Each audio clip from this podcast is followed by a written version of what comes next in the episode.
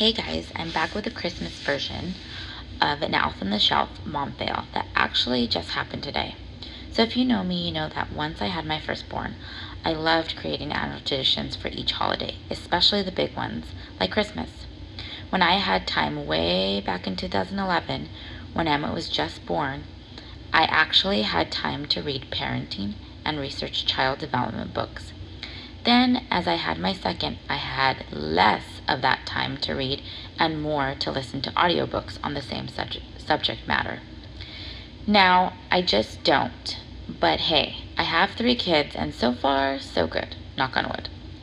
While I was listening to Peaceful Parent, Happy Kids by Dr. Laura Markham, she had stated that creating traditions were the best way to foster a positive and strong relationship with your child that will carry into the dreaded preteen years.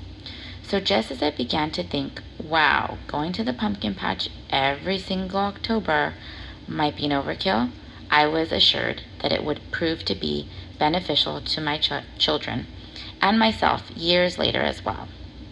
Phew, because I just love dressing up. And I really look forward to apple picking in September, the pumpkin patch in October, Christmas tree hunting in December, along with pictures with Santa and baking homemade Linzer cookies for family and friends. Family vacations in the summer, watching fireworks in the park on the 3rd, and I probably skipped a few more. So, along with all of these traditions, we are really big on Santa. I mean, who doesn't love the big guy? He's magical, adds another element of the meaning of Christmas spirit, and well, we do take our annual photos with him. Actually, my mom has a lot to do with why I have carried on so many traditions. Not exactly the same ones, but taking pictures with Santa was a must. I remember year after year we would all gather around him. It's pretty awesome the way you can see our gosh awful preteen hairstyles change, braces come and go, college sweatshirts divide and unite us sisters, and then the addition of the grandchildren. So, yay, thanks, Mommy. Keeping the spirit alive is a goal of mine, and the perfect example is probably in the book The Polar Express. Although children may grow and no longer believe, those that still carry the magic in their hearts always just seem happier around the holidays. So my children and I talk about Santa on the daily. When the elf on the shelf came into existence, I was kind of terrified. Why? Well, although I love all the traditions I have created for my children, especially our book Advent Calendar, where we unwrap a Christmas book every day and read it, and writing a love letter to my children in a new book for them to find on Christmas morning.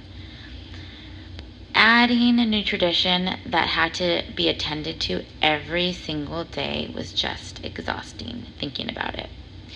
I decided that maybe by the time Emmett got into elementary school, the fad would have ended and I could merrily go on with my current traditions. Well, I was wrong.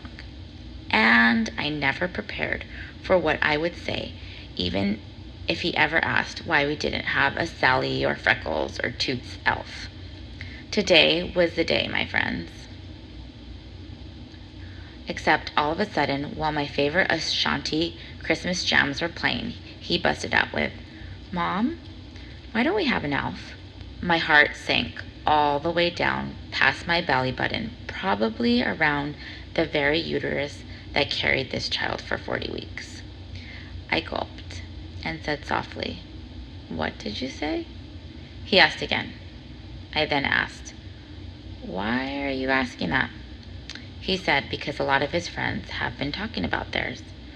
I made all sorts of thinking noises in trying to escape the question without ruining the Christmas spirit I had so perfectly molded, nurtured, and fostered into his and my little heart. I, I, um, well, I thought and thought. I felt like the I Love Lucy episodes where she's trying to come up with excuses so she's freakishly blinking her eyes and snapping her fingers on the side of her head. My heart was still pounding. Thank goodness he couldn't see my facial expressions, or he definitely would have known I was a fraud to his happiness. Well, well, I kept saying. Then ding. Like a little angel sent from heaven, entered my brain. I got it. Well, I said in a much more calm voice, Do you want to know a little secret? Anxiously, he said, Yes. You can't tell your friends or anyone else, okay? Okay. I started to explain why some of his friends have elves and some like us don't. Okay, parents, don't kill the under pressure parent trapped in the car. This is actually a double mom kid and mom to parent fail. I basically told him that not all kids are good all year around, and some almost get on the naughty list. But to help these kids stay on the nice list, Santa sends his naughty elves to work away from the beautiful North Pole, away from what elves love doing best, making toys, and away from Mr. Claus himself, to spy on these kinda naughty kids. So when the kids are naughty, the elves retaliate and do silly and mischievous things back to them, like throwing baking flour all over the floor and writing their name in it. Then, when the kids are good, they leave them good, fun surprises like candy and treats in their room. But, I said, guess what? You and your sister have been really good kids, so thank goodness we haven't had a naughty elf on the shelf over to visit us. Then he asked, So, if the kids are kind of bad and Elf gets sent on December 1st? Yep, I said and they have to watch and report back to Santa every week to let him know how things are going. Oh, he said. So, do you want an elf? No. I didn't think so. I actually hope we never get one because then I know you've been a bit naughty. But remember, this is our little secret.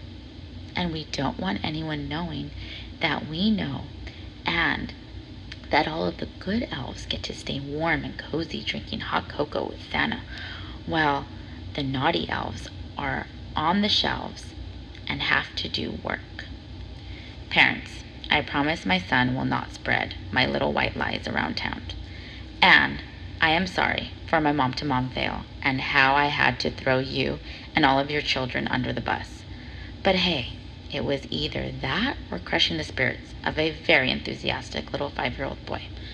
So take my mom fail as you may, and if you ever get tired of doing Elf on the Shelf, you could use my white little lie and say your kid's been pretty good all year.